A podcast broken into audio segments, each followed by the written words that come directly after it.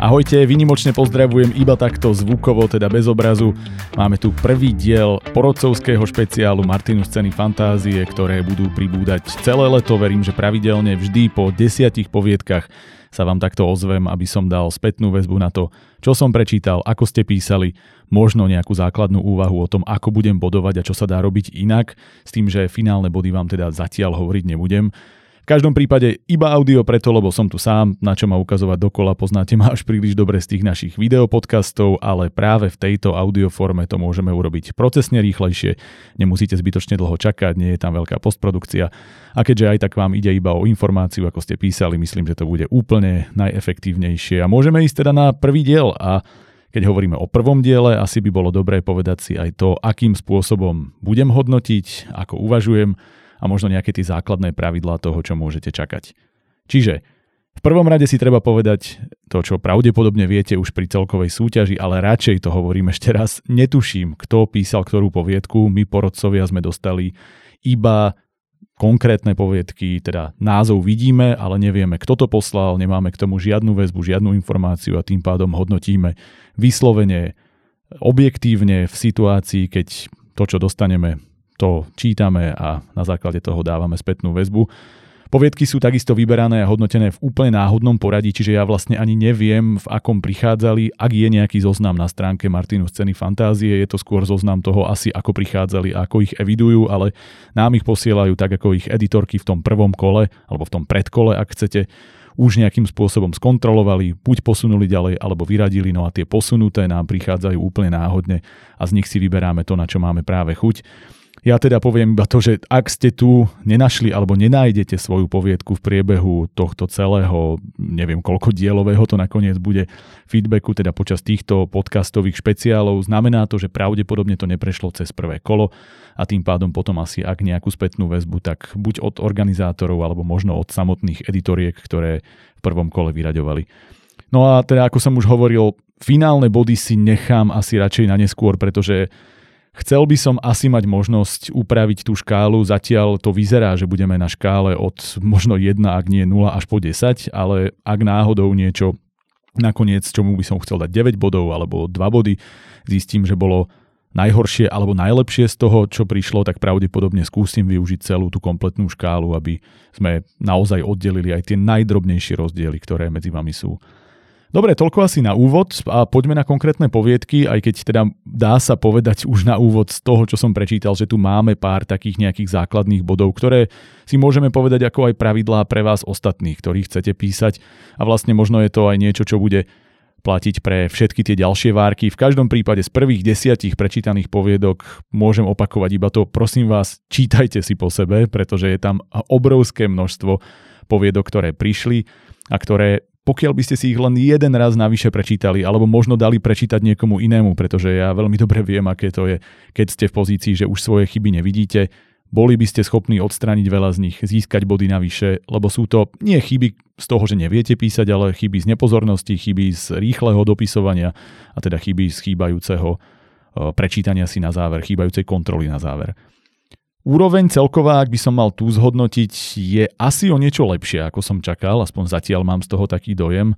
Viem, že keď som niekedy v minulosti čítal aj finálové poviedky, vedela byť absolútne skvelá, ale vedela byť pre mňa aj dosť šokujúco priemerná, nazvime to a tým pádom som sa obával, že ak to má byť to najlepšie, čo chodí každý rok do Martinu scény fantázie, takže tých naozaj dobrých asi veľa nebude, ale nie je to úplne tak. Mal som tu už v tej prvej desiatke aj slabúčke, mal som tu aj vynikajúce a celkovo by som povedal, že ten priemer je nadpriemer, tak snáď sa to tak bude držať aj ďalej. Čiže vlastne v prvej desiatke môžem povedať, že je to skôr pochvala ako kritika. No a ak mám povedať nejaké konkrétne typy, čo by ste mohli robiť, skúste si to prosím vás zjednodušovať. Keď píšete poviedku špeciálne, hovoríme o tom aj v tých našich, aj ty môžeš písať bežných, štandardných podcastoch, nie je nutné všetko urobiť pompézne, obrovské, fantastické, všetkomu dať nejaký prívlastok, prídavné meno, ktorým to jednoducho celé chcete napumpovať. Niekedy je jednoduchšie urobiť obyčajný, priamočiarejší príbeh bez zbytočných odbočiek, bez zbytočných pompezností a bez toho trblietavého naokolo, ale napísať ho dobre, uveriteľne, pekne, jednoduchšími slovami Napríklad e, nemusíte vymyslieť každý raz iné oslovenie pre postavu, keď chcete povedať, čo povedala, ako uvažovala. Radšej použite jej meno, pretože to neodvádza pozornosť a uvidíte, že v konečnom dôsledku sa môžete sústrediť na to, čo robí vaše písanie pekným, čo robí ho dobrým a vlastne na základe toho sa aj často spozná, ako človek píše. Keď dokáže napísať jednoducho, priamočiaro, ale zaujímavo, je to vždy lepšie ako kamuflovať to za nejaké pozlátka, ktoré v konečnom dôsledku aspoň pre mňa jednoducho nefungujú. No a to by mohlo byť asi tak všetko. Jednoducho by som ešte povedal ako takú záverečnú myšlienku pred tým, ako prejdeme na konkrétne poviedky, že skúste zaujať radšej postavou, dejom, skúste zaujať dobrým dialogom, niečím takýmto, a jednoducho nesústrediť sa na tie veci okolo, ktoré viem, že možno vo veľkých nejakých epických fantasy tam sú, ale aj tí autory to dávajú tam, kam to patrí, spôsobom, akým to tam patrí a jednoducho to dávkovanie, to korenie toho navyše je už len niečo navyše, ako som povedal a nemôže na tom byť postavené úplne všetko, keď vám chýba ten základ. Dobre, poďme na konkrétne poviedky. Prvá, nebudem hovoriť ani názov diela, ani nič, skúsim len pripomenúť alebo nejako základne zhrnúť, o čom ten dej bol, aby ste sa možno v tom našli. Tuto to bolo o ľuďoch, alebo teda o situácii vo svete, keď ľudia po smrti svojho blízkeho úplne zabudli, že ten človek existoval. Hneď na začiatku chcem povedať, že to bol veľmi dobrý nápad, alebo teda toto, čo som teraz povedal, mi príde ako pomerne originálna myšlienka, na ktorej sa dalo jednoznačne stavať. A vlastne ak by som hodnotil nápad, tak by to išlo do vyšších bodov, jednoznačne. Lenže bohužiaľ pri nápade sa to tu dosť skončilo. Idem po postupnosti chýb, ktoré som našiel tak, ako som to čítal. Veľký problém už len v takej základnej veci pre mňa bol napríklad súslednosť časov. Začínali sme v minulom čase, občas sa hovorilo v prítomnom čase a zase sme išli do minulého, skákalo to. Ako keby teda ten autor alebo autorka nebol dostatočne vypísaný a ako keby možno si neuvedomoval ani, že toto robí a na to si treba dať veľký pozor, pretože pôsobí to amatérsky, pôsobí to nedotiahnuto. Bolo naozaj, naozaj dôležité v tomto prípade to zjednotiť a to hneď na niekoľkých úrovniach. Ďalej, čo sa týka postav, ktoré sú pre mňa veľmi dôležité, obzvlášť v poviedke, kde vlastne nemáte až tak veľa priestoru pracovať s dejom ako takým, je dôležité mať postavu, ktorá vás chytí a okolo ktorej celý ten príbeh postavíte, doslova v tomto prípade. A musím povedať, že tieto postavy ma nezaujali, boli pre mňa bez logiky, bez pozadia, bez nejakého pre mňa emočného napojenia sa a jednoducho som nevedel ako keby s nimi súcitiť, čo je tiež ukážka toho, akým spôsobom do tej postavy investujete a ako si urobíte jednak prípravu, ale jednak tú samotnú prácu pri písaní. Veľmi často boli prevysvetlené veci, to znamená niečo, čo mne ako čitateľovi oveľa viac sedí, keď e, sa považujem, alebo keď mám pocit, že vy ma považujete ako autor za inteligentného, za človeka, ktorému veci dochádzajú a tie veci naznačujete. Tuto boli naznačené, vysvetlené, dovysvetlené a ešte ako keby často skontrolované, že či som to naozaj správne pochopil. Niekedy to bolo ťažko čitateľné, krkolomné práve kvôli ako keby konštrukciám, ktoré mne úplne nešli do uší a teda do očí v tomto prípade. Mal som pocit, že niekedy chýbajú slovesa vo vetách, kde som ich vyslovene potreboval. Boli tam veľké skoky de- v deji, kde som sa jednoducho strácal na chvíľku. Takisto skladba vied bola taká, že som veľmi ťažko sa mi to čítalo a ťažko som sa nútil do toho, aby som pokračoval. Takisto mal som pocit, že tam boli logické chyby pri správaní sa postav v celkovom deji. A jednoducho nebol som si úplne istý, že či toto je človek, ktorý je vo fáze, že by to už mal posielať do súťaže. Ja som rád, že to posielate určite. Prípadne, ak to nechcete poslať do súťaže, ešte pošlite to nám do podcastu, aj ty môžeš písať a my vám radi dáme feedback a môžeme sa odradiť odtiaľ. Toto pre mňa ešte nebolo pripravené na takúto úroveň súťaže. Takisto slovosled, ďalšia vec, pri ktorej sa môžeme zastaviť, je to vec, ktorú budeme spomínať častejšie aj v ďalších poviedkach, ale túto to rozviniem o trochu viac. Keď chcete dať na niečo dôraz, dajte to na koniec tej vety. Ako náhle vy poviete vetu, kde mi do stredu schováte slovo, ktoré má byť to výrazné, to mi dominantné, to šokujúce, akokoľvek to nazveme, a potom to zakončíte bežným koncom vety alebo informáciou, slovným spojením, ktoré už tam odznelo x krát, nemá to ten dôraz. Skúste sa na to sústrediť. Čiarky tam boli problém, ale to beriem, že to je vec editu, takisto aj nejaká gramatika. Neboli tam našťastie nejaké veľké chyby typu tvrdiek, hrubiek, ale Jedna vec, ktorá teda je štandardný problém a už som ju tu objavil viackrát, je rozdiel medzi z a s, teda s niečím a z niečoho. Toto je tiež vec, ktorá by sa pravdepodobne pri dodatočnej kontrole alebo nejakom tom beta readerovi, ktorý to po vás prečíta, opravila. No a čo sa týka deja, mal som pocit, že celý ten dej bol odniekiaľ nikam. Možno som ho len nepochopil, priznám sa, že som nepochopil vôbec koniec, prečo to tá babka spravila. Či to bolo preto, aby vnúčka prestala piť, alebo aký bol ten zmysel za tým a hlavne vlastne ako do toho v konečnom dôsledku zapadla celá tá premisa toho, že ľudia zabúdajú. Naozaj som priznám sa, nepobral, možno aj v tom chaose, ktorý som uprostred toho cítil, že čo to má znamenať a je mi to celkom ľúto, lebo myslím si, že z tejto myšlienky sa dalo vyceniť viac, e, z tejto myšlienky sa dalo vyťažiť viac a vlastne dá sa túto jednoznačne oceniť tá úvodná myšlienka, ale spracovanie bohužiaľ nie. Príbeh mi veľa nehovoril, takže tie body budú naozaj nižšie. Druhá poviedka, tam by sme mohli hovoriť, že to bolo také old school čarodejnícke liptovské fantasy, verím, že sa tam ten človek nájde. V prvom, eh, v prvom momente musím povedať to, že ten jazyk, ktorým to bolo písané, bol špecifický tou Liptovčinou a vlastne mi sa to páčilo. To bola vec, ktorá mi prišla veľmi pozitívna v tom, že to bolo iné, zaujímavé a aj keď ten jazyk často nebol, alebo teda štilistika nebola úplne ideálna, ten jazyk to paradoxne zachraňoval, pretože som mal pocit, že je to v niečom také iné, že som bol schopný odpustiť veľa vecí, čím si to určite získalo body navyše. V každom prípade zase ideme po gramatike, po veciach typu, že len keď začínate, tak si dávajte pozor, aby ste nezačali hneď prvou vetou s chybou. A v tomto prípade hneď prvej vete bola chyba, lebo teda pokiaľ to nie je nejaké liptovské nárečie alebo niečo, tak sa nehovorí v Liptove, ale na Liptove. Súslednosť časov som spomínal pri predchádzajúcej poviedke, aj tuto to bolo, občas sa bavilo o tom, že niečo sa dialo a zrazu sa to deje. A potom sa to zase dialo. A toto je jednoducho je neprípustné, to treba povedať, že toto je veľká zrážka bodov za podobné veci, lebo to je vyslovene o tom, že viete, v akom čase píšete a držíte sa, držíte sa toho. No, musím povedať, že čo sa týka toho jazyka, bolo tam veľa vecí na pochválenie, ale zároveň tam boli veci, ktoré pre mňa občas jednoducho škrípali. Napríklad vety, ktoré mali byť jednoduché, krátke, dynamické, čo ja mám veľmi rád, tak sa často stali až ako keby takým bodovým, odrážkovým nejakým menovaním nákupného zoznamu pre mňa, alebo ako to nazvať. Chýbala mi niekedy štruktúra vety takýmto spôsobom a jednoducho je super, že sa hráte s jazykom, ale hrajte sa s ním. Neurobte to najpovinnejšie minimum, alebo nedojdite do nejakého extrému. Skúste si dať pauzu, prečítať to po sebe, ukázať to niekomu inému. Mne to tu vyslovene chýbalo a aj keď beriem, že toto je vec vkusu, mám pocit, že toto už išlo aj trošku za vkus a bolo to naozaj o tom, že ten jazyk má predsa len nejaké základy, ktorých sa treba držať. Gramatika, keď sa bavíme, alebo teda štilistika s gramatikou dohromady, je tu viacero e, vecí, ktoré sa dajú vytýkať. Napríklad jedna vec, ktorú používajú skoro všetci a to je rozdiel medzi kedy a keď. Kedy je časová záležitosť, otázka, to znamená kedy sa stretneme tam a tam, kedy ideme robiť toto a toto, kedy sa začína toto predstavenie, ale keď chcete vo vete použiť napríklad, že urobili to vtedy, keď sa stalo niečo a niečo. Tam už sa nepoužíva kedy, kedy je vec naozaj otázky časovej. Na toto si dávajte naozaj veľký pozor, lebo na prvý pohľad je to drobnosť, ale je to vec, ktorá tiež ukazuje, ako veľmi ovládate jazyk a tiež môže pridať, respektíve v tomto prípade ubrať body.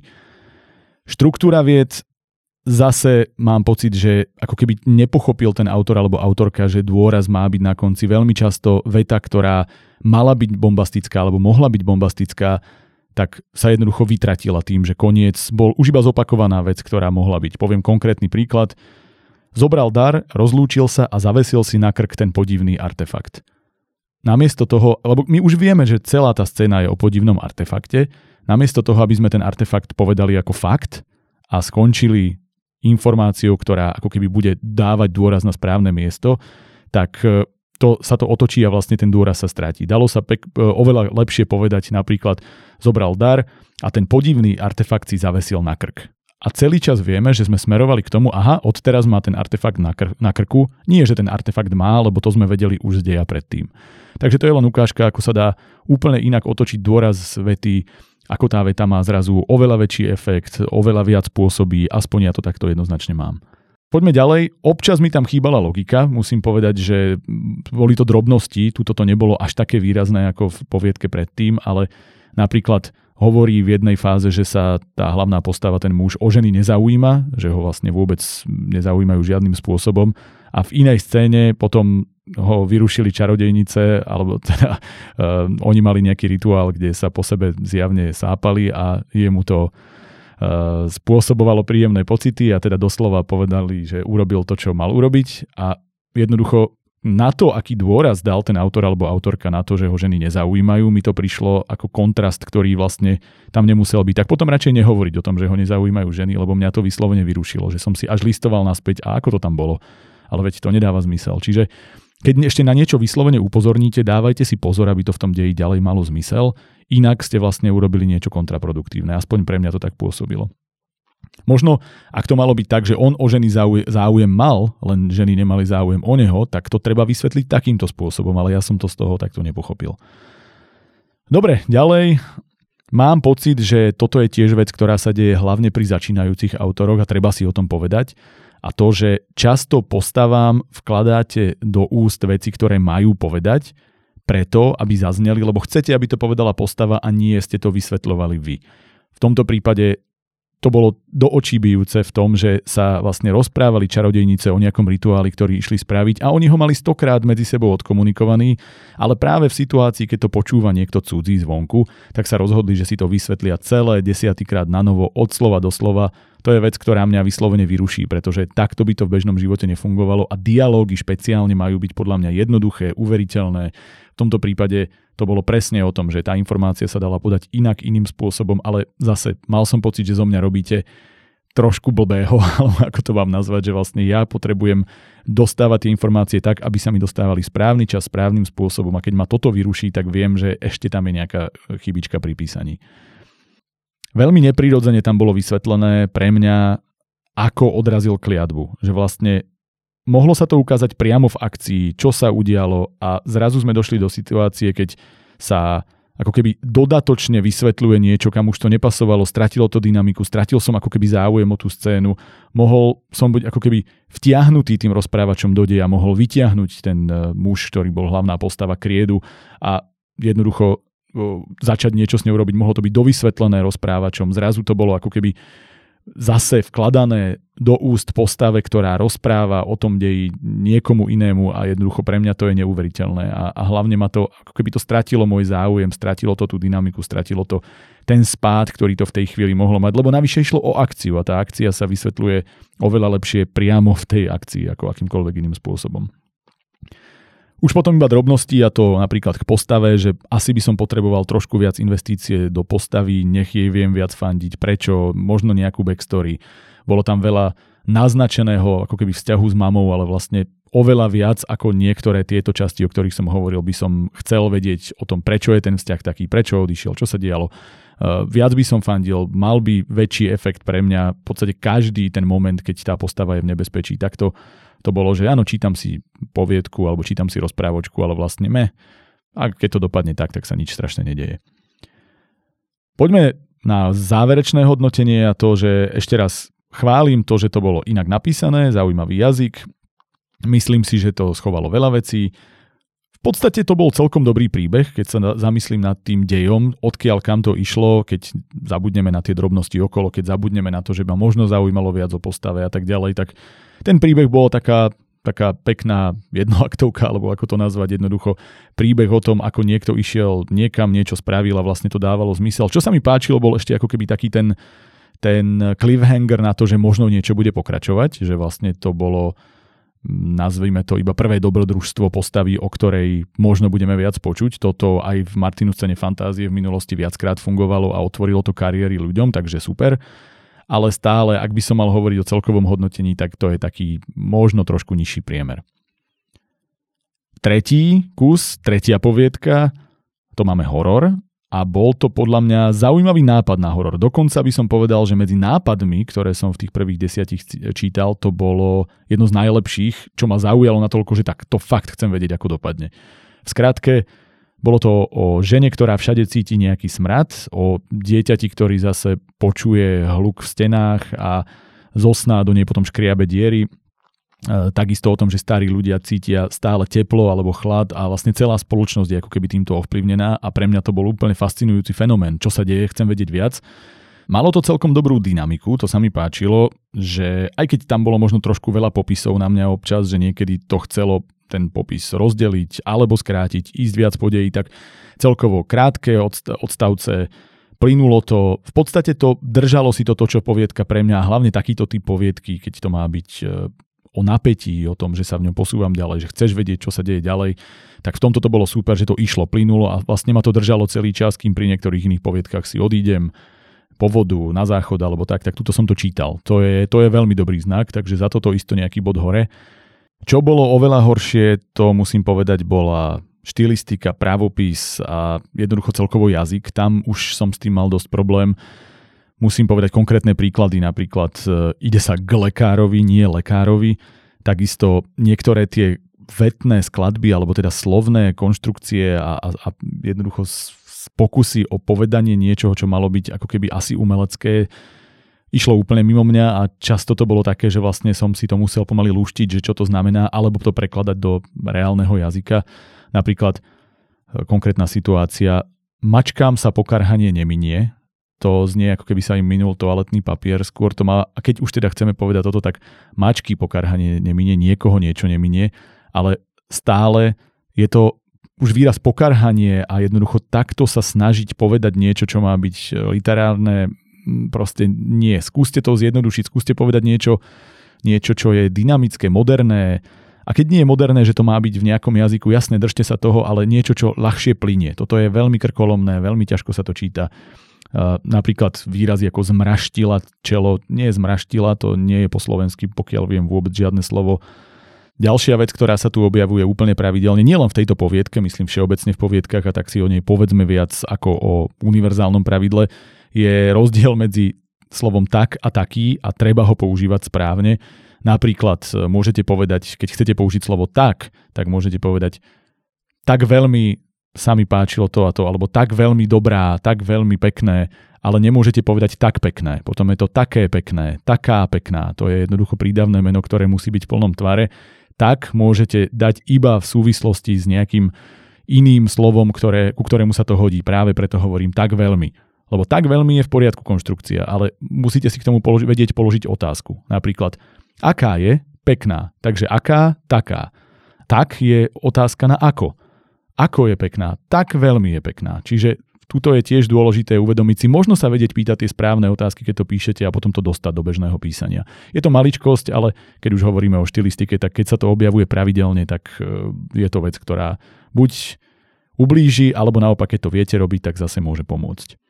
Takisto, keď sa bavíme o právopise alebo o gramatike, je to rúško, nie tá rúška, ako som hovoril, takisto ako v minulých prípadoch, kedy versus keď, je prah, nie prach, keď hovoríte o tom, čo sa prekračuje. A týchto slovíčok tam bolo viac než dosť, takže určite za jazyk, gramatiku, štilistiku pár bodov dolu pôjde to bez debaty, povedal by som, že to pôjde skôr do nižších čísel. Takisto celkovo jazyk, ako som hovoril, dosť neprirodzený, strnulý, občas slovosled, veľmi sa opakovali slova, Takisto sa stáva to, čo ja som už niekoľkokrát naznačila to, že mám pocit, že mi musia veci pripomínať, že sa necítia, že som dostatočne inteligentný ako čitateľ. Viackrát behom pár viet je ako keby načaté niečo alebo načrtnuté, pričom to stačilo urobiť raz a plynulo s tým pokračovať. Tu mám jeden príklad za všetky, nech viete, o čom hovorím. Káva bola výborná, o v dialógu povie výborná káva. Na čo to tam bolo povedané dvakrát a je to zase o tom, že ako keby si to buď človek po sebe nečítal, alebo si myslel, že ja to potrebujem pripomenúť dvakrát strašne veľa prídavných mien a prísloviek v priebehu tejto poviedky, aj keď musím povedať, že mali sme tu aj horšie na toto. A ako keby sa mi snažil niekto vtlačiť pocit, že niečo musí byť nejaké, niečo robí nejakým konkrétnym spôsobom. Ono sa to dá veľmi pekne popísať aj priamo v akcii, alebo spôsobom, že to, že to ukážete, použijete iné slovo na to. Použijete uh, ukážku z druhej strany, ako sa na to niečo, niekto díva a aký to v ňom zbudzuje pocit. Je to lepšie ako všade, všade, všade pchať to prídavné meno alebo príslovku k niečomu. Dá sa to vysvetliť akciou, jednoducho je tam, je tam veľa prípadov v tejto konkrétnej poviedke, napríklad nepríjemné chrápanie, vystrašene sa pozrela, vypustila nepatrne z úst, obrátila k nemu podráždený zrak. Tam sa dá povedať, keď už chceme aj klišé použiť, tak prepichla pohľadom, a je to lepšie ako obrátila k nemu podráždený zrak. To sú pre mňa vsúky pocitov, ktoré sa dajú robiť úplne inak a vlastne mne to nedáva priestor predstaviť si vec, nedáva mi to priestor vcítiť sa do tých postav môjim vlastným pocitom, pretože už mám automaticky povedané, ako to bolo a je to povedané tým najtuctovejším spôsobom a, a skúste z toho ubrať, naozaj. Veľmi to pomôže a hlavne, keď takto očistíte jazyk, zistíte, že v konečnom dôsledku bude to holé a nefunguje to a tým pádom musíte prepisovať ten základ, alebo zistíte, že to vlastne možno funguje úplne bez toho a tým pádom tieto pozlátka, o tých sme hovorili na úvod, nie sú také nutné. Ďalší príklad, ktorý tu mám. Uvoľňujúce cvičenie jej zdvihlo náladu. Takisto svieža prechádzka. To sú prídavné mená, ktoré uvoľňujúce cvičenie je cvičenie, ktoré je zdvihlo náladu, asi bolo uvoľňujúce. Alebo stačí povedať, cvičenie ju uvoľnilo. Uvoľňujúce cvičenie je zdvihlo náladu je pre mňa tak duplicitne povedaná vec, natiahnutá vec, ktorá nie je nutná. Svieža prechádzka, no prechádzka, keď ju to osviežilo, asi bude svieža a zase to prídavné meno je tam zbytočné. Skúste sa nad tým zamyslieť ako nad konceptom a na budúce, keď budete písať, toho robiť trochu menej. Takisto tam boli trošku veľké kliše v istých momentoch.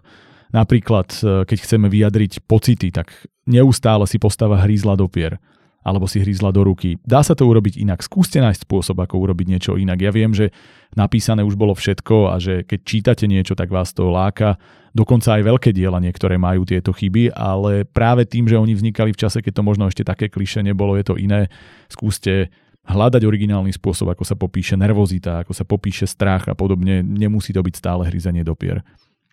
Tuto sme mali ešte jeden problém a to je keď sme hovorili o súslednosti časov, tak tuto to bola skôr súslednosť osôb, to nazvime. A to, že občas to bolo, teda vlastne celý čas to bolo písané v tretej osobe a občas to skočilo do prvej. Napríklad, že hovorili sme, táto a táto postava robí a toto a toto, alebo robila toto a toto a zrazu rozprávač povedal, presviečal mňa aj seba. Ale kto je ten ja, keď celý čas to hovoril ako keby človek zvonku v tretej osobe o postavách a zrazu som jednou z tých postav? Nedáva to úplne zmysel, dajte si na to pozor, stalo sa to tam opakovane, čiže to nebola jedna chyba, bolo tam, pustila som jej na ruky ľadovú vodu. Kto? A je mi jasné kto, ale potom to musí byť celé písané v prvej osobe. Jednoducho neskáčte z tretej osoby do prvej, pretože rozprávač musí byť jasný, fixný a musíte vedieť, či sa niekto na to díva zvonku, alebo niekto hovorí o svojich pocitoch. Priznám sa, že som tak, ako ma ten dej na úvod zaujal, alebo dej. Zaujalo ma tá premisa, tá myšlienka a celkovo som vlastne, rýchlo sa mi to čítalo, išiel som tým dejom, tak som to nakoniec nepochopil. Že vlastne som nedostal celý čas pre mňa náznak, prečo sa to dialo, prečo tá žena cítila smrad, prečo počuli ten eh, rachot v stenách tie decka, prečo tí starí ľudia mali chlad a, a zimu, teda chlad a teplo, čo im to robilo problémy, prečo vlastne sa celé toto dialo, čo to spustilo v tej spoločnosti a hlavne aký to malo zmysel a efekt. Možno som to nepochopil len ja, ale väčšinou to znamená, že je aj niekde chyba v písaní, pokiaľ mi to odviedlo pozornosť na toľko, že mi to nedalo zmysel. Jednoducho, nakoniec som sa dočítal a povedal som si, no škoda, pretože vlastne nedávam, nedáva mi zmysel niečo, čo som posledný, ja neviem, pol hodinu čítal. Čiže asi keď do niečoho investuješ ten čas, nech to má aj nejakú tú, tú symboliku, alebo ako to nazvať jednoducho, celý čas sa to javilo, že to bude mať nejaký dôležitý význam, že to, toto sa deje preto, toto sa deje preto a potrebujem, aby to niečo znamenalo, vysvetlilo sa to, aspoň tam bol nejaký náznak, ale aj tie maličké veci, do ktorých investujete čas, by mali v konečnom dôsledku niekam ísť, obzvlášť v poviedke, aj keď platí to o všetkom. To už sme hovorili viackrát. Keď píšete poviedku, dá sa to zjednodušiť na taký ľahký dej, kde všetko, všetko má zmysel. Každá miniscéna, každý popísaný pocit by mohol niekam smerovať a väčšinou nemusí úplne všetko, ale tak sa spozná rozdiel medzi dobrou poviedkou a amatérskejšou poviedkou, že ten dobrý spisovateľ si to dokáže ustrážiť a na konci máte pocit, že presne takto to napísané byť malo. Tu som vlastne nezistil, prečo to bolo písané a čo sa tým chcelo povedať. Ešte raz schválim krátke odseky, tempo, dobre sa to, alebo teda rýchlo sa to čítalo, dobre, už trošku menej nápad bol fajn, bolo to dobre rozohraté, ale zvyšok bol skôr problematický, takže zase hovoríme asi o takom slabšom priemere. Poďme na fantasy, toto by sme nazvali také prvé hrdinské fantasy, konkrétne na hrade, zároveň to bola detektívka, kde hľadali stratenú ženu kniežaťa. Musím povedať, že toto sa mi čítalo výrazne lepšie, hlavne v úvode. Boli tam zase tie klasické problémy, o ktorých hovoríme, a to, že slovosled, e, že ten dôraz by mal byť na konci. Napríklad tu je konkrétna veta, oni boli jeho hostiami už niekoľko dní. Podľa mňa kľúčové slovo bolo, že oni boli jeho hostiami. Takže už niekoľko dní boli jeho hostiami. A to, to slovo host, hlavne z kontextu, ktorý tam neskôr bude hovorený, pretože je jasné, že ako hostia mu museli pomôcť, bolo dôležité, aby sa to zakončilo práve týmto. Niekoľko dní bolo pre mňa, hlavne keď už to bolo predtým spomenuté, že už niekoľko dní sa tam schovávali a podobne. Toto je slovo, ktoré to končiť túto vetu naozaj nemuselo, alebo teda to sú slová, ktoré mohli byť len ako keby stratené ako opakovaná doplňujúca informácia. Stáva sa to pomerne často. Napríklad, ďalší príklad, len oheň v krbe sa neodvážil zapraskať. Otočil by som to. To znamená, že Zapraskať sa neopovážil len oheň v krbe, pretože tam chceme ukázať, ako keby, že tá atmosféra bola taká, že všetci stichli ale jediný, kto sa neodvážil, a preto to ide nakoniec, dôraz na to, bol ten oheň v krbe. Ale to, že sa neodvážil zapraskať, zapraskať bolo vlastne len vyjadrenie toho, že nebol ticho a to slovo nebolo kľúčové na to, aby sme na ňo dávali dôraz. Riešim detaily, čo je dobré, keď riešim detaily znamená, že celok fungoval lepšie a tu to bolo. Bolo tu iba pár nejakých gramatických, štilistických problémov väčších, No avšak v jednej vete, ktoré ako keby vyjadrujú to isté, dajte si na to pozor, možno čítanie navyše by to dokázalo vyriešiť. Niečo sa začína a niečo sa končí, nie je za, začína to a končí to, to, tam chýba to zvratné zámeno, čiže v tomto prípade naozaj všetko sa musí začínať a sa musí končiť. Tak ako sa niečo deje, nepoviete toto deje, ale poviete toto sa deje, tak takisto sa toto začína.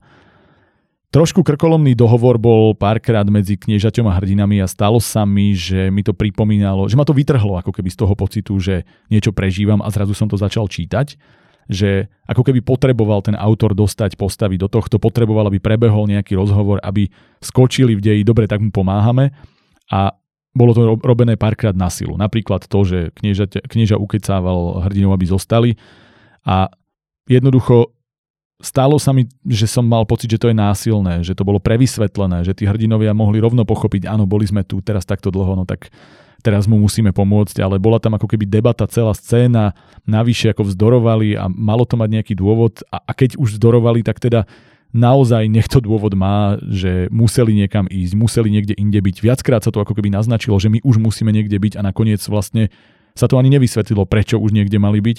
A nakoniec vlastne pomerne ľahko povedali, aha, tak tu zostávame a mal som pocit, že celá scéna bola zbytočná a vlastne ma vytrhla z toho, lebo dovtedy som mal pocit, že som tam vnútri, že to žijem, neuvedomoval som si, že to čítam a zrazu som si uvedomoval, a toto čítam a toto bolo napísané krkolomne. Takisto som mal pocit, že občas bola oveta navyše, že občas bolo nejaké vysvetlenie navyše, ktoré nebolo nutné, brzdí tempo, nenecháva mi ako čitateľový pocit, že si viem veci domyslieť a prepojiť Napríklad démon sa rozbehol schmatnúť obeď a uísť naspäť do ničoty a ovec o, o jednu vetu ďalej bolo a tak sa rozhodol stiahnuť chvost a vylízať si rany. To bolo vlastne ako keby doplnené to isté, čo bolo pred chvíľou, len ako keby mi bolo povedané, neviem, či si pochopil, že sa on ide vlastne stiahnuť do tej ničoty a že potrebuje sa dať trošku dohromady, tak ti to ešte raz poviem. Nebolo to nutné. Ja som to pochopil z prvej, alebo sa v tej prvej vete dalo nejaké slovíčko navyše a dáva to zmysel. Skúste neopakovať myšlienky, lebo vlastne keď sa máte pohnúť dopredu, vraciate sa naspäť a vracia to aj mňa a vytrháva ma to z toho deja. Ďalšia vec, ktorá u mňa zabrzdila trošku tempo, bolo to, že tesne pred smrťou kniežaťa prišlo ako keby nejaké vysvetľovanie, alebo že ten, ten knieža začal už keď umiera rozprávať o tom, čo neexistuje. Keď umiera, tak je to pút, v ktorom jednoducho povie tú najzákladnejšiu, najdôležitejšiu vec, je to o posledných pár slovách. Neexistuje, aby proste v takejto situácii išiel niekto vysvetľovať dôležitú dejovú vec. Zase neuveriteľné, hodené do úst postaví niečo, čo sa malo a, a spraviť inak, alebo povedať inokedy mne to trošku ubralo z tempa. Celkovo ale poďme na pozitíva, lebo ja sa snažím povedať vám každý detail a keď hovorím takéto detaily, vravím, už je to dobré, pretože sa nezaoberáme veľkými prúsermi, čiže v konečnom dôsledku už teraz môžem povedať, že toto bola zatiaľ z tých, ktoré spomíname, pre mňa najlepšia poviedka. Mala veľmi solidný jazyk, ten sa mi naozaj páčil, dokonca bol veľmi uveriteľný fantasy jazyk, čo málo kedy býva. Mal som pocit, že naozaj, hlavne v úvode, keď sme sedeli v tej krčme, že sme sa ocitli v tom priestore. Veril som tie debaty, veril som, že takýmto spôsobom sa to mohlo celé odohrávať v tomto priestore, v tomto čase. Všetko to zasa- zapadlo a bolo to pre mňa úplne, úplne fajn. Dobrý rozprávač bol, bolo cítiť, že tento človek je vypísanejší, pretože už to nebolo také detské, také amatérske, bolo to, že to malo naozaj hlavu a petu väčšinou až na tie veci, ktoré som spomínal. Ľahko sa to čítalo. Bolo to v princípe aj z hľadiska čítania také nenásilné, že som si vlastne uvedomoval, že tie vety príjmam, že z hľadiska tempa, z hľadiska čistoty to bolo úplne fajn. Opisy boli celkom pekné, premyslené, takisto dialógy sedeli do fantasy a boli vyslovene príjemné a vyslovene uveriteľné.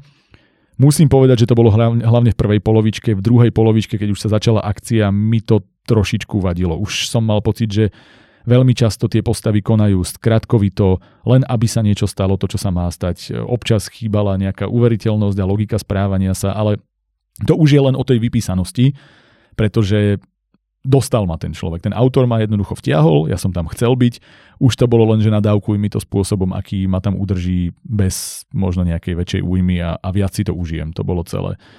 Akcia všeobecne bola trošku horšia, zbytočné vsúky alebo celé vety niekde, kde to tempo malo byť vyššie. Chýbala tam väčšia dynamika pri akcii. To je vec, ktorá vlastne som si uvedomil, že keď sa bojovalo, tak ma to nebavilo. Tam to bolo, bolo to také, že Potreboval som, aby to inak plynulo, rýchlejšie plynulo, tie, aby som dostával popis, ktorý je presnejší. Nebolo to tu úplne tak. Ale celkovo musím povedať, že to bola vlastne fajn detektívka. Bolo to premyslené dobre, bolo to vystavané veľmi dobre, tak akurát na poviedku, čo teda tiež je umenie, ktoré nie úplne všetci zvládnu. V podstate pri troche snahy, keď odmyslím si nejaké drobnosti do seba, všetko veľmi dobre zapadlo, to znamená, že aj celkovo tá štruktúra bola dobre vybudovaná, premyslená, a to je tiež vec, ktorú treba jednoznačne pochváliť. Oceňujem aj to, čo som spomínal už viackrát predtým, že tu sa konečne uzavreli dejové linky a uzavreli sa dobre. Takisto, že vlastne všetky postavy a ich akcie mali nakoniec zmysel, že tie postavy bolo dôležité, prečo tam bola táto a konkrétne táto, neboli tam napísané nejaké len preto, aby tam boli. A vlastne keď nad tým celkovo uvažujem, tak to bol určite vyšší priemer. Toto nebude na priemerné hodnotenie, pôjdeme aspoň nejaký bodík, uvidíme o koľko vyššie lebo celkovo som z toho mal dobrý dojem. Takže vlastne prvá nadpriemerná poviedka, gratulujeme. Poďme na ďalšie fantasy, aj keď toto bolo úplne iného typu, toto bolo také v štýle sedem statočných, to nazvíme, o jastkiniach, ktoré zvykli na Pegasoch chrániť slabších. A tu mám asi najväčší kontrast medzi tým, ako sa mi to páčilo a ako ma niečo frustrovalo. Vysvetlím.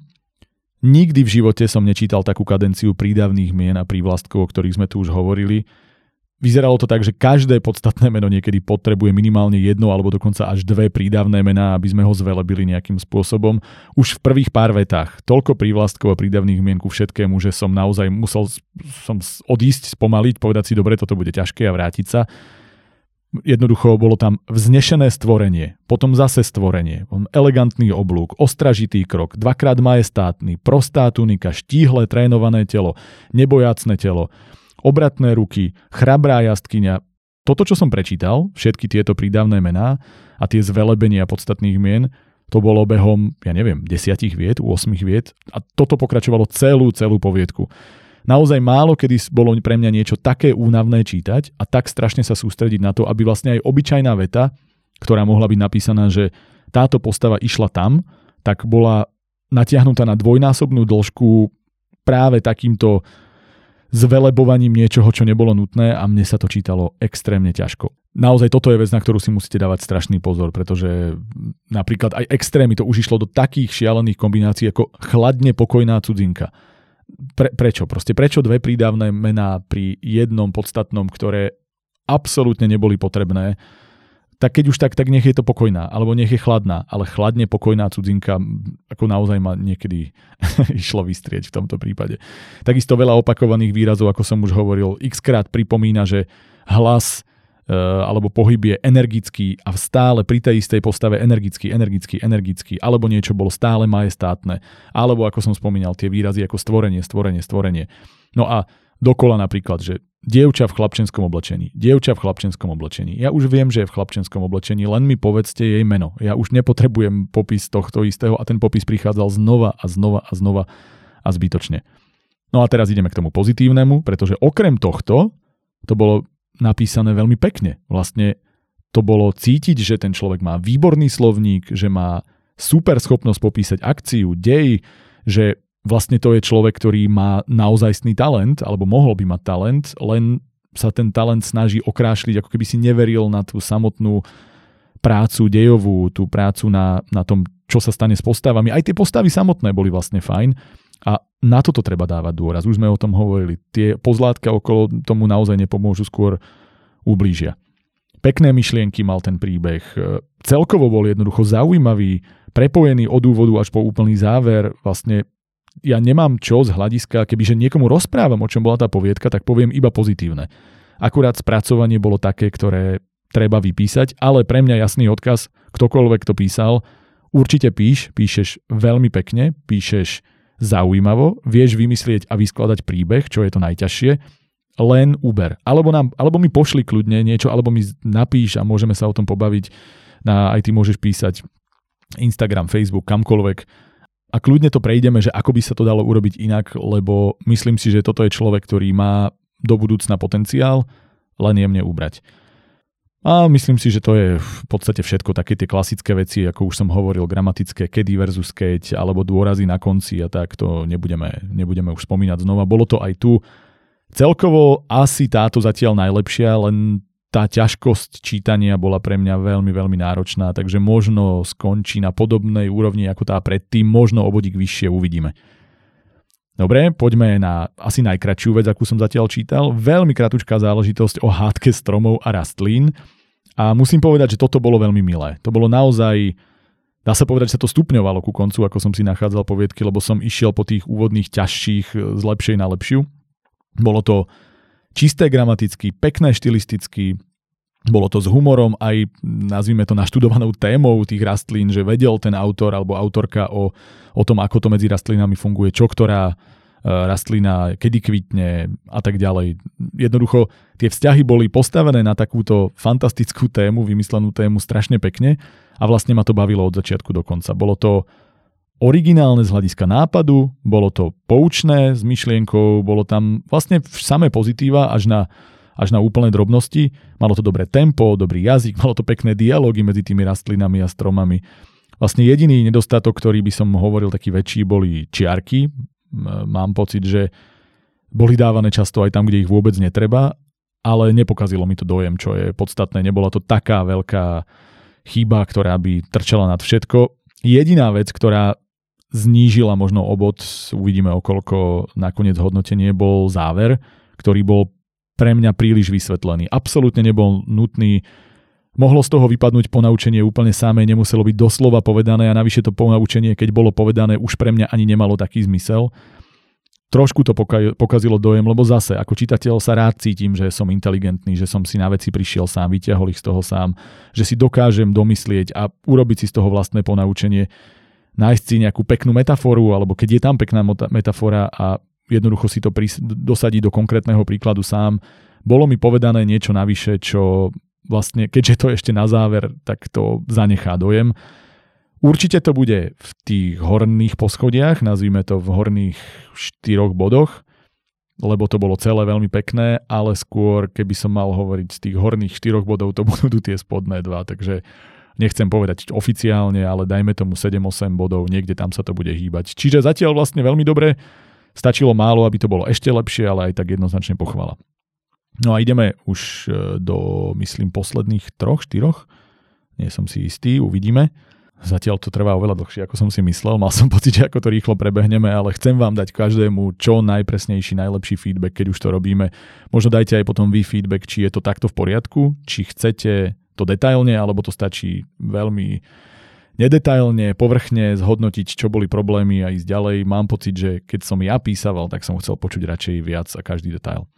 Toto bola, nazvime to, prečetovská fantasy s človekom strateným v magickom svete a musím povedať, že to bolo na začiatku veľmi dobré. Že keď som začal, tak ma to okamžite chytilo, mal som pocit, že naozaj Terry Pratchett musí byť inšpirácia, pretože jazyk, humor, štýl, taká tá ľahkosť, alebo ako to nazvať, z toho išla.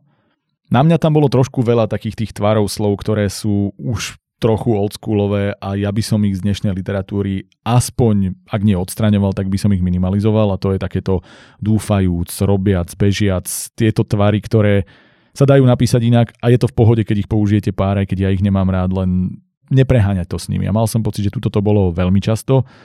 Takisto opakované slova, stále bolo niečo energicky, niekedy zbytočné dofarbené slovesa príslovkami, ale tiež toho nebolo veľa, ako napríklad chcel badateľne niečo podotknúť, no tak chcel niečo podotknúť, nemuselo to byť badateľné. Takisto slovosled, o ktorom sme hovorili, občas si to pýtalo sloveso inde alebo lepší dôraz na záver vety. Napríklad, koho zásluhou prišlo 20 tisíc ľudí o život. Mohlo to byť opačne, lebo vieme, že prišli o život, ale podstatné je to číslo. Až tak veľa, to znamená, prišlo o život 20 tisíc ľudí. Dajme dôraz na to. Už sme o tom hovorili, nebudem zbytočne naťahovať len ďalší konkrétny príklad.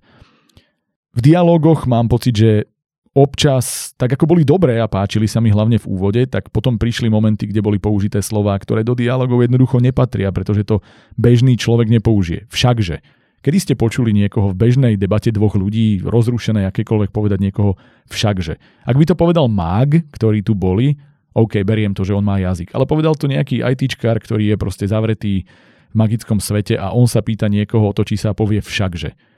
Ne, neverím, že nájdete jediného človeka, ktorý by to obzvlášť v takejto situácii, obzvlášť takýto človek reálne povedal. Skúste sa nad tým zamyslieť, tak povie však, alebo, alebo že, alebo hej, alebo čokoľvek. Jednoducho berme to ľudskejšie. Skúste, keď je ten jazyk ľudí v dialógu, ako by ste sa rozprávali vy, ako by rozprávali iní ľudia. Rozprávač, OK, nechovorí jazykom, to sa dá, ale keď sú postavy, tie postavy musia hovoriť uveriteľne a pre mňa toto je neuveriteľné slovo ako také. Niekedy mám pocit, že bolo zbytočne vysvetľujúce uvedenie dialógu, napríklad udal Markus svoje zámery na pravú mieru, veď áno, vieme, že udal svoje zámery na pravú mieru tým, že to povedal, ale nepotrebujem, aby ste mi to dovysvetľovali. Úplne, úplne zbytočne vlastne to ako keby zase, namiesto toho, aby ma to posunulo v deji, tak ma to zastaví, vráti naspäť, núti ma to rozmýšľať nad vecami, ktoré nie sú nutné. Zbytočné. Úplne bolo jasné z dialogu, čo spravil tak či tak. Takisto snaha za každú cenu nejako inak nazvať tú postavu. Markus, Marko, informatik. Toľkokrát bolo povedané informatik. On má meno, Povedali ste mi, že je informatik, povedali ste mi, že ho prezývajú takto. Kľudne, keď ho prezýva niekto, nech ho nazve Marko, ale ak on sa volá Markus a vy už ste mi o ňom povedali všetky informácie, ktoré potrebujem vedieť, volajte ho prosím len Markus. Ja som vlastne často sa musel zamýšľať nad tým, aha, to je on, áno, a zase informatik, áno. A prečo by som bol ako keby nútený uvažovať vo fáze, kde nie som? Toto je podávaná informácia, mám človeka, ja som to robil inak takisto, mal som v minulosti poviedku, kde som hneď keď som začínal písať, mal pocit, že ale nájdi synonymum, aby to bolo iné. Nie. Chceme zjednodušiť. Je to meno, voláme ho menom, volá sa tak, povieme mu, ideme ďalej a sledujeme akciu namiesto toho, aby sme uvažovali, ako sa volá a akú má profesiu. Celkovo vlastne môžem pochváliť postavy, tie sa mi páčili, takisto dialógy boli až na tých pár drobností, ktoré som spomínal, dobré. V prvej polke ma to vyslovene vtiahlo, tam ma to úplne bavilo a tam som to žral a zabudol som, že čítam. Úvod bol dobrý, boli sme rýchlo v deji, bolo to zaujímavé, fajn, ale druhá polka išla dolu kvalitou. Jednak tam bolo viac chýb, bolo cítiť, ako keby tam už človek sa ponáhľal. Dej sa pre mňa trošku rozpadol, oproti úvodu to bolo veľmi zrýchlené, kým v úvode sme vystávali veci, tak zrazu sa veci stali a strašne rýchlo tých mágov dostali do nejakej pozície, kde chceli a a vlastne tam boli skoky v deji, že som si neuvedomoval, kedy sa na niečom dohodli a ako tam išli a čo spravil medzi tým tento. A takisto záver sa mi nepáčil. Priznám sa, že ma nedostal tá pointa. Ak toto mala byť pointa, tak mi to bolo ľúto, lebo som čakal, že tam bude nejaká, nejaká skutočná myšlienka a toto bolo také pre mňa, ne, že naozaj kvôli tomuto sme vlastne písali a potom čítali poviedku a veľa nenaznačených alebo nevysvetlených vecí, čo tiež úplne nemám rád, ale celkovo to bolo OK. Povedal by som, že to bol vyšší, pomerne jasne vyšší štandard alebo, alebo priemer. Akože asi to nebude na 8 a viac, ale niekde pod tým sa to zmestí. Takže vlastne dobre, určite píš, ale daj si viac času na to, možno si to po sebe skontrolovať, skús si vystavať ten príbeh radšej postupne a No a ak si dáš čas, budeš písať, prípadne sa ozveš a môžeme si prebrať jednotlivé časti, ako to bolo, ako to mohlo byť lepšie, tak určite sa s tým dá robiť veľa. Teraz zrýchlim, toto bol horor o stratenom hubárovi a hladnej babke. Gramatika s viacerými problémami. Zase končí sa, začína sa slovo svoj, keď chcete použiť v opise, alebo teda pri hovorení o postave, tak v tretej osobe áno. To znamená, že ten muž vyťahol svoj meč napríklad, ale svoj nie, keď je niečo písané v prvej osobe, potom je to môj. V druhej je to tvoj, v tretej je to svoj. Zase vec, ktorá je drobnosť, ale keď si hovoríme aj drobnosti, tak povedzme si, nech viete, na čom pracovať a čo robiť inak. Pomerne veľké chyby dialogu pre mňa v tejto poviedke. Načasovanie a informácie v nich ešte boli fajn, to znamená, že kedy sa hovorilo, ke, kedy, ako to bolo ako keby dávkované, že niečo poviem, zrazu sa rozprávajú, to tempo toho, ako boli dávkované jednotlivé časti, fajn ale tie dialógy boli hrozne krkolomné. Neuveriteľné pre mňa prejavom. Zase, ako som hovoril predtým však, že tak e, kedy ste počuli, ako sa dvaja priatelia alebo partneri rozprávajú a použijú vo vete i namiesto a. Urobil, si toto i toto, ale no ja, toto naozaj je vec, ktorú nikdy nepochopím, pretože ak ste toto niekedy použili, OK, beriem naspäť, ale neverím tomu, že vy sami by ste niekedy, hlavne v takejto debate, uvoľnenej so svojím priateľom, priateľkou, nie, neexistuje. A to, to nie bol iba, iba jediný príklad. Konkrétny príklad tu bol, že v ktorom sa i vrany otáčajú, povedala vo vete žena alebo muž, alebo niekto takýto, keď, keď rozprával sa v dialogu s niekým, naozaj nie. Takisto vo vete, kedy si všetci kupovali rovnaké či podobné veci. Ako, to znie to ako právnická formulka a vôbec nie ako dialog dvoch partnerov, ktorí sa rozprávajú o bežnej veci. Toto, toto tak proste nefunguje. Vtedy potrebujeme znieť prirodzene a toto bolo veľmi neprirodzene. A zase tu bolo, Vary sa jej nebojíš. No takto proste ľudia nehovoria, prepáčte. Ja, ja tomu proste neverím. Keby to bola jedna vec, kývnem rukou, ale to bolo neustále. Mali sme tam aj nejaké súvetie, ktoré bolo na 5-6 viet a ja už som sa strácal, kde sa začínalo, kde sa končilo. Čiarky boli problém, súslednosť časov bol problém, občas veta v prítomnosti, ktorá tak vlastne nemusela vôbec byť, alebo skôr nemala tak byť. V úvode ma to celkom zaujalo. Tam musím povedať, že aj jazyk sa mi celkom páčil, že keď to bolo písané v prvej osobe, tak e, boli tak správne dávkované úvahy v prvej osobe, rozprávanie, opisy, akcia. Jednoducho išlo to, malo to tempo, toto bolo fajn. Možno tie opisy o trošku prepálenejšie, ako by som potreboval. Stačilo trochu menej, že nepotrebujete mi povedať 6 vecí, ktoré vidíte a stačilo spomenúť jednu ako špecialitku, možno dve, na ktorých to postavíte a ideme ďalej, ale to stále som to schopný prijať, to bolo celkom OK. Ale potom to začalo byť pre mňa veľmi komplikované na čítanie. Bolo to strašne nečítavé, krkolomné, veľmi preopisované, prevysvetlené, celé kostrbaté, chýbalo tomu potom od toho momentu, keď išiel do lesa tempo, taká nejaká ľahkosť, alebo ako by som to nazval, a hlavne od nejakej tretiny, alebo od proste momentu, keď, keď už sa chodilo po lese a stretávala sa babka, tak tie úvahy postavy boli pre mňa veľmi ťažko priateľné alebo pochopiteľné. Jednoducho stratil sa v tomto momente aj jazyk, bol to monológ postavy s babkou, ktorý ma jednoducho bolel väčšinu času. To, ako uvažoval, ako na ňu chrstal veci, čo je chcel povedať, Celé to bolo také nejaké neuveriteľné, ťažko zmyselné. Akcia pre mňa bola zle opísaná, že ma nebavila. Ten príbeh v konečnom dôsledku nebol nič moc, bol to taký ako keby prvoplánový horor a tak ako sa to dobre začalo, tak to pre mňa zle skončilo, čiže úplne priemer. To, je to niečo, čo nie je zlé, Určite treba písať, ale veľa vecí odstrániť, aby to mohlo byť nadpriemerné. A hlavne teda možno aj lepšiu poviedku alebo lepší nápad. Aj keď na vypísanie super, ale či by som to chcel čítať znova alebo niečo takéto by ma zaujalo, asi nie. V každom prípade určite písať ďalej, lebo nebolo to beznádejné ani omylom. Ďalší horor, ale tento oveľa lepší, nazval by som to taký babadukovský štýl hororu, kto ste nevideli Babaduka, určite si ho pozrite, low-costový film, skvelý, ktorý napriek efektom, ktoré sú možno smiešné, má dokonalú atmosféru a túto mi to trošku pripomínalo, aj keď to som si skôr asi ja pozrel to prepojenie alebo našiel to prepojenie než že to tak možno autor alebo autorka mysleli. Ale bolo to dobré. Bolo to dobré v tom, že vlastne sa krásne vykresloval pocit matky, ktorá má toho po, alebo pri výchove dieťaťa a jednoducho po narodení dieťaťa naozaj plné zuby, čo je presne teda premisa Babaduka.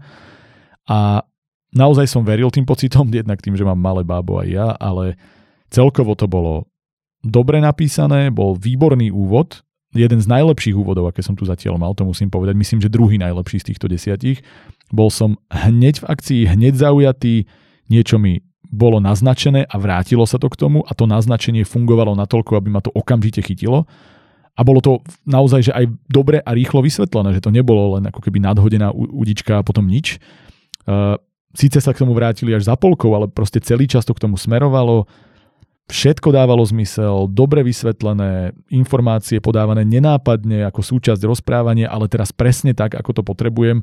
Nemuselo to byť v dialógu, ale v rámci rozprávania napríklad tu je jedna situácia, kde mi bolo veľmi pekne nepriamo povedané, že plakala. A to namiesto toho, bolo povedané plakala toto, toto, toto, tak bolo to povedané, ako na lícach jej zaschli slzy zúfalstva. A bolo jasné, že je zúfala, bolo jasné, že plakala tým pádom, že toho má plné zuby a bolo to pár slovami krásne vyjadrené na rozdiel od viacerých situácií predtým, kde to bolo aké slzy a toto a ako ronila a bolo by to jednoducho preopisované, preopisované do miery, keď už by ma to zrazu nezaujalo. Tuto vložené ako nenápadná informácia, ktorá bola dôležitá a fungovala perfektne. Veľmi dobré prirovnania tu boli, nepatričný ako smiech na cintoríne alebo šatka pripomínala vretenicu, ktorá predstiera spánok, aby mohla pri prvej príležitosti zautočiť, často aj natiahnuté, tie prirovnania, ale, ale fungovali, lebo boli iné, boli zaujímavé a zároveň ako keby ma vťahovali do tej situácie, jednak teda cez vnímanie tej postavy, cez moje vlastné vnímanie, lebo si to viem oveľa lepšie predstaviť a dobre, naozaj, ako toto ma veľmi príjemne prekvapilo, viackrát som si uvedomil, že takéto prirovnanie som ešte nečítal a že som veľmi rád, že niekto uvažuje aj iným spôsobom a hľadá v sebe tie rôzne spôsoby, ako to popísať. Celkovo bol veľmi dobre dávkovaný dej, opis, pozadia, história, takisto tempo, vety správnej dĺžky, ktoré ma jednoducho držali v tom napätí a v tom tempe. Dobrá rytmika, striedalo sa to, takisto dobrý jazyk, vlastné výrazy ako mama, mamafia, čiže matky na ihrisku, mafia, matiek. Strašne mám rád, keď niekto sa s tým jazykom takto hrá a fungovalo to. Takisto odstavce v dobrých dĺžkach správne, jednoducho to bolo celé posúvané dopredu práve tými odstavcami, lebo na to slúžia, aby sa to ľahko čítalo, aby sme vedeli, kedy skáčeme niekam inám. Držali tie odstavce tempo. Takisto napríklad, keď sme sa bavili pred chvíľkou o tej babke a o tom, aká mala byť nechutná tá babka v lese, tak tam to na mňa proste nefungovalo a túto boli naopak veľmi dobre popisované situácie alebo jedna situácia desivej nechutnej babky ak teda bude možnosť, keď potom sa už zverejnia aj hodnotenia, tak treba sa inšpirovať z tohto, lebo tu som naozaj ju videl, tu mi to bolo nepríjemné, tu to bolo presne také, ako sa to asi snažil urobiť autor v tej predchádzajúcej poviedke, ale tu to fungovalo. Bolo tu výborne budované napätie, napríklad situácia, keď bolo naznačené, že sa niečo ide stať a ja potom už len čakám, kedy to príde. Doslova bolo povedané, že myslela si, že sa ničoho horšieho obávať nemusia. Očividne sa mýlila a pokračuje dej. A ja už len čakám, aha, takže sa niečo horšie stalo. A kedy a ako? Perfektne používané také tie drobné cliffhangere a držanie na udičke jednoznačne chválim. Čo treba povedať, že aj tu si to treba po sebe prečítať, pretože jedna kontrola navyše alebo niekoho iného by veľmi pomohla.